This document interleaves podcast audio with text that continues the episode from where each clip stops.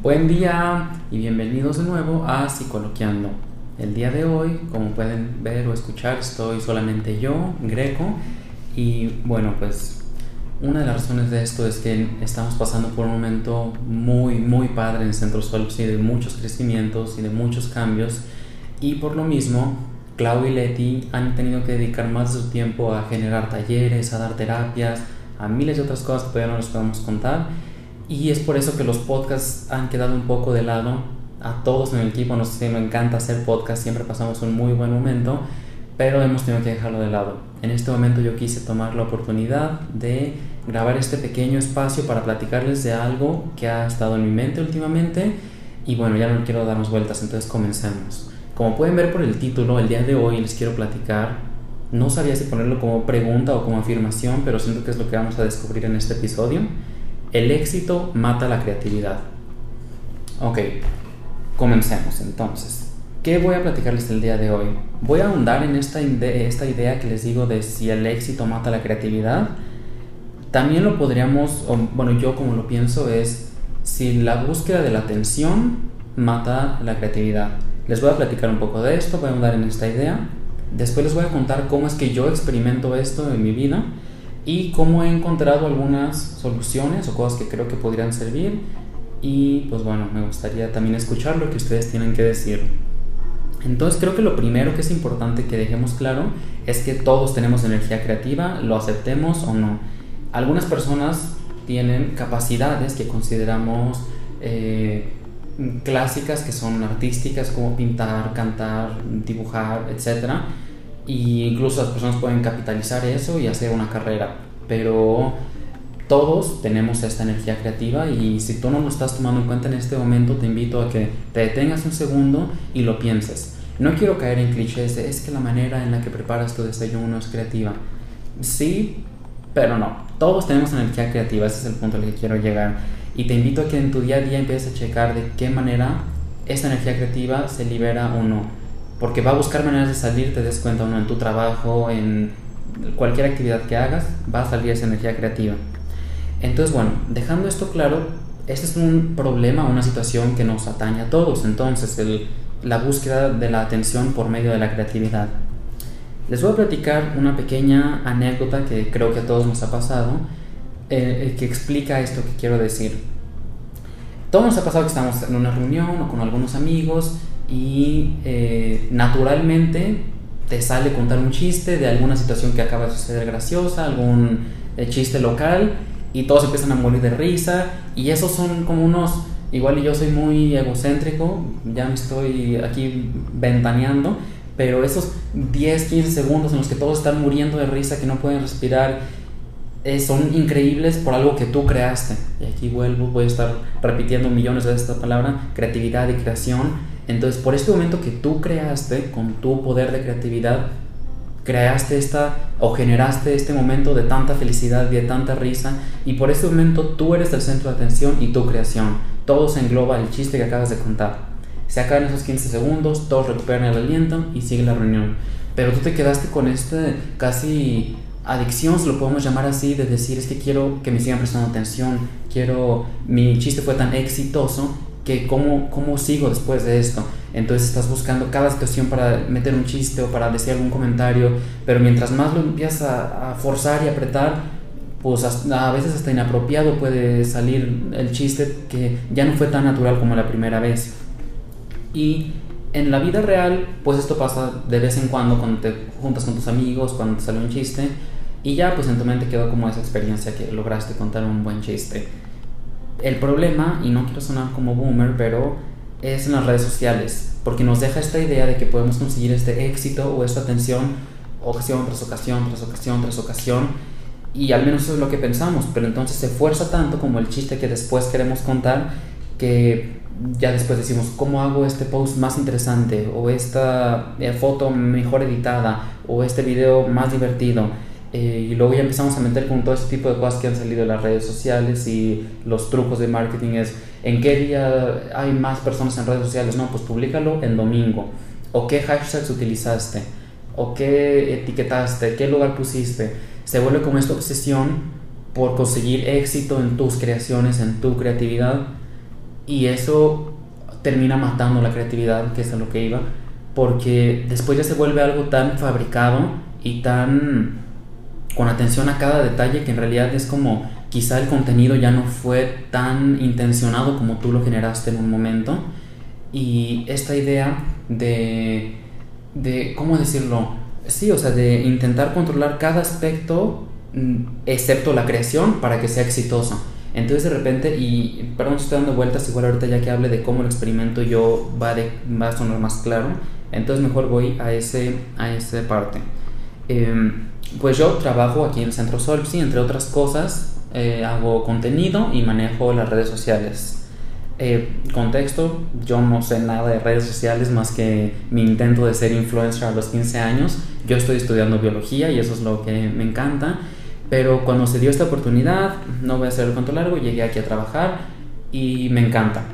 Y, y sí he tenido alguna experiencia en redes sociales y he tenido experiencia con esto que les platico de el éxito y la creatividad o la atención y la creatividad, pero nunca con la intensidad con la que lo empecé a sentir cuando empecé a trabajar aquí en el Centro Solpsi.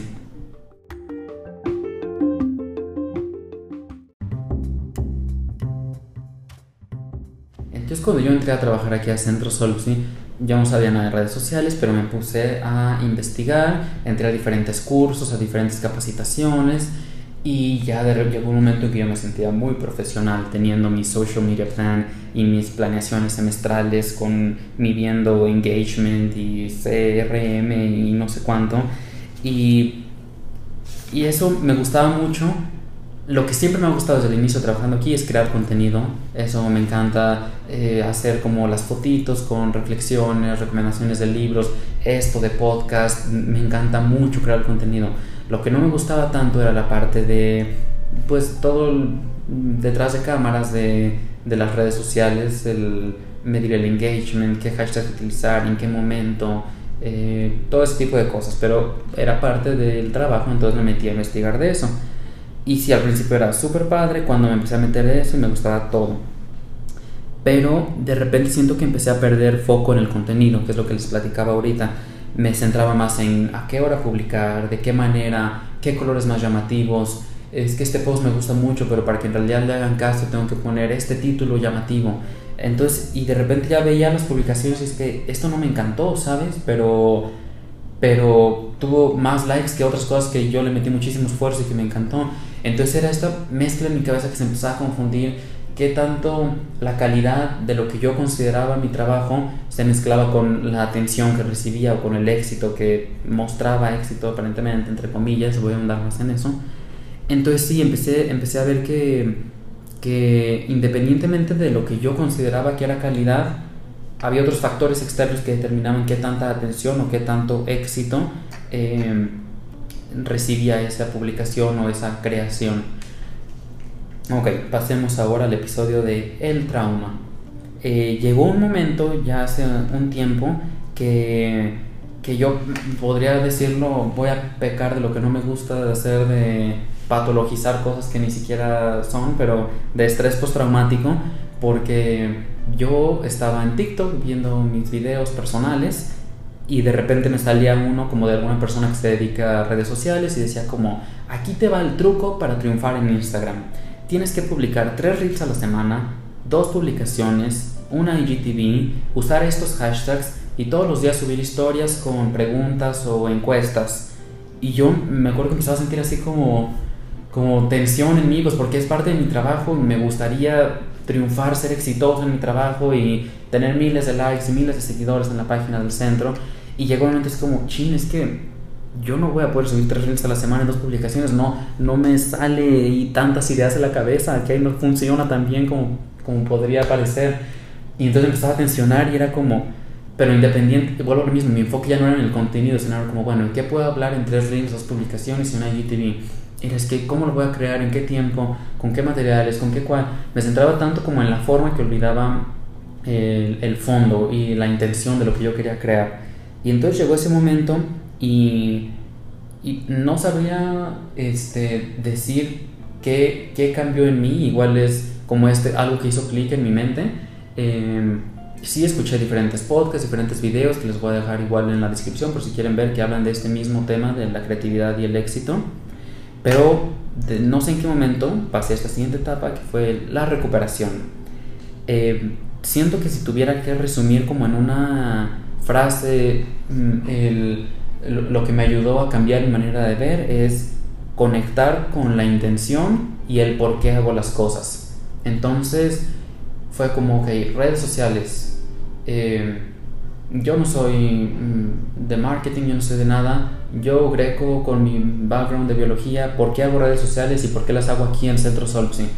Lo hago porque me gusta eh, comunicar lo que pienso y no solo lo que pienso del clima, sino lo que pienso que creo que podría ayudar a los demás. Y sí, en resumidas cuentas, esa es la intención de por qué lo hago.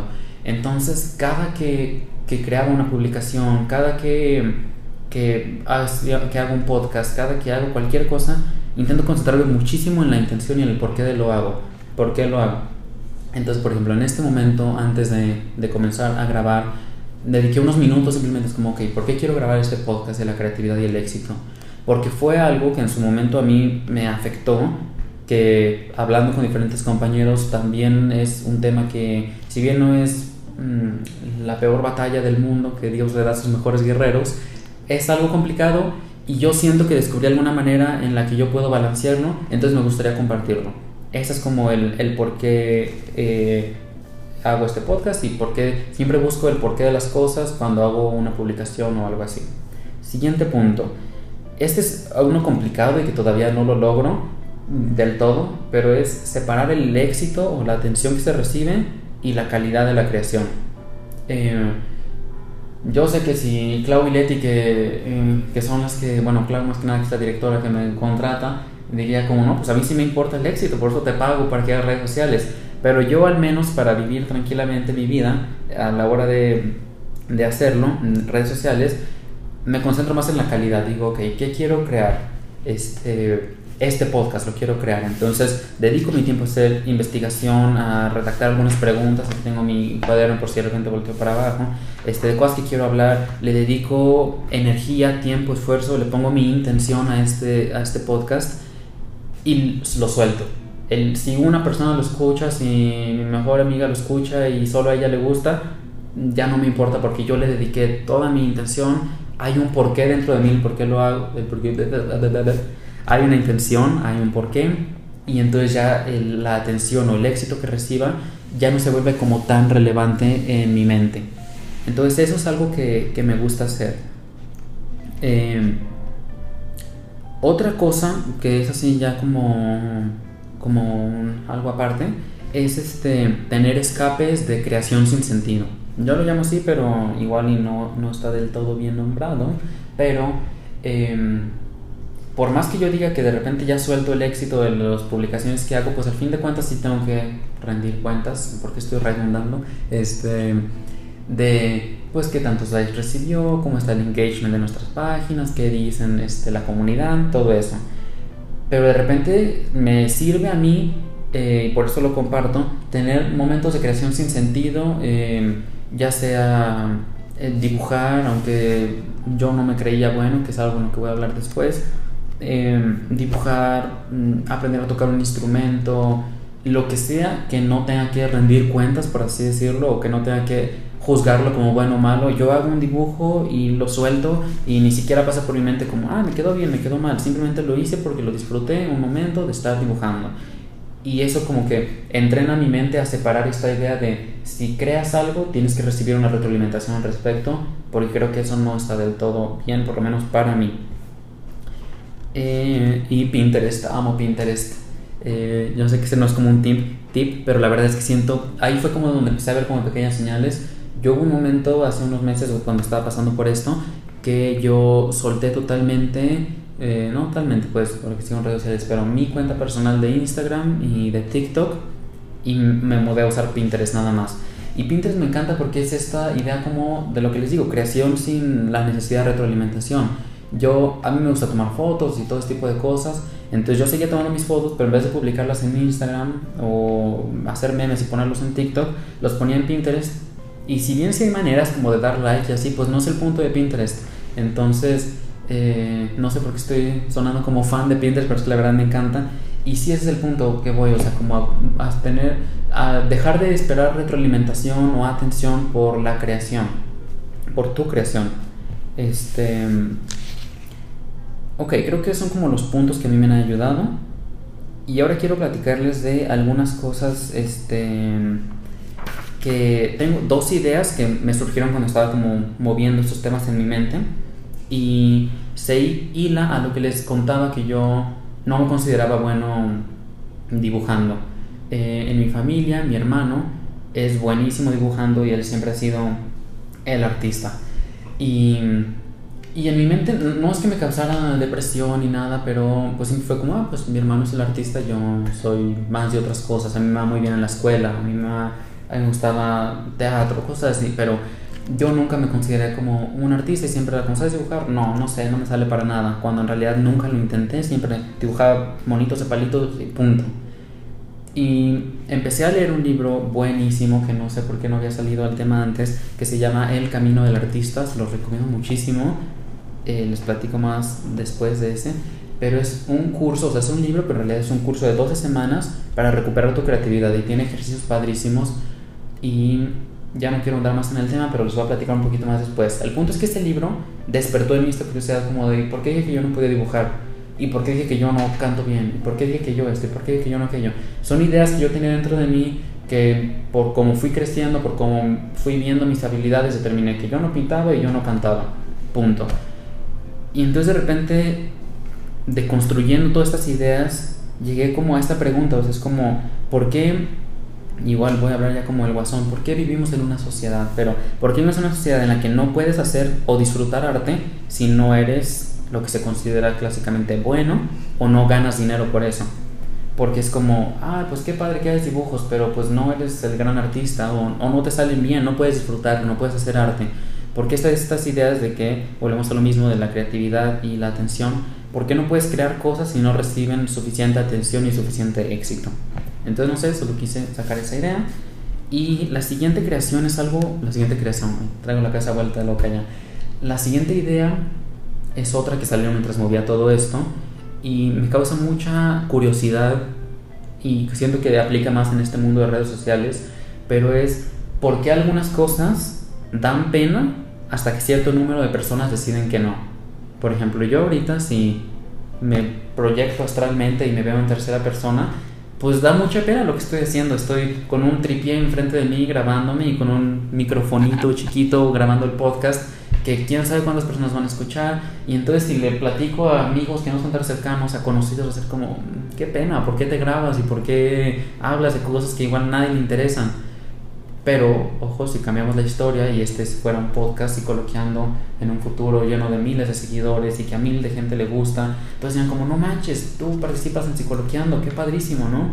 Y lo veo en muchas cosas, por ejemplo, yo, no lo escucharon de mí, pero hago TikToks y el centro tiene TikToks y mis videos de TikTok a mí de repente me dan mucha pena, entonces no los vayan a buscar, pero de repente digo, como si esos mismos videos los subiera en una cuenta que tuviera miles de seguidores, millones, ya sería como, no, pues qué padre, eso es lo que hago, soy TikToker, ven mis videos.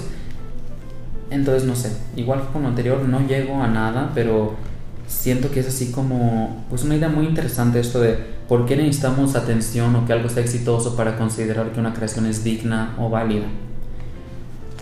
No sé, solo deslizo la idea.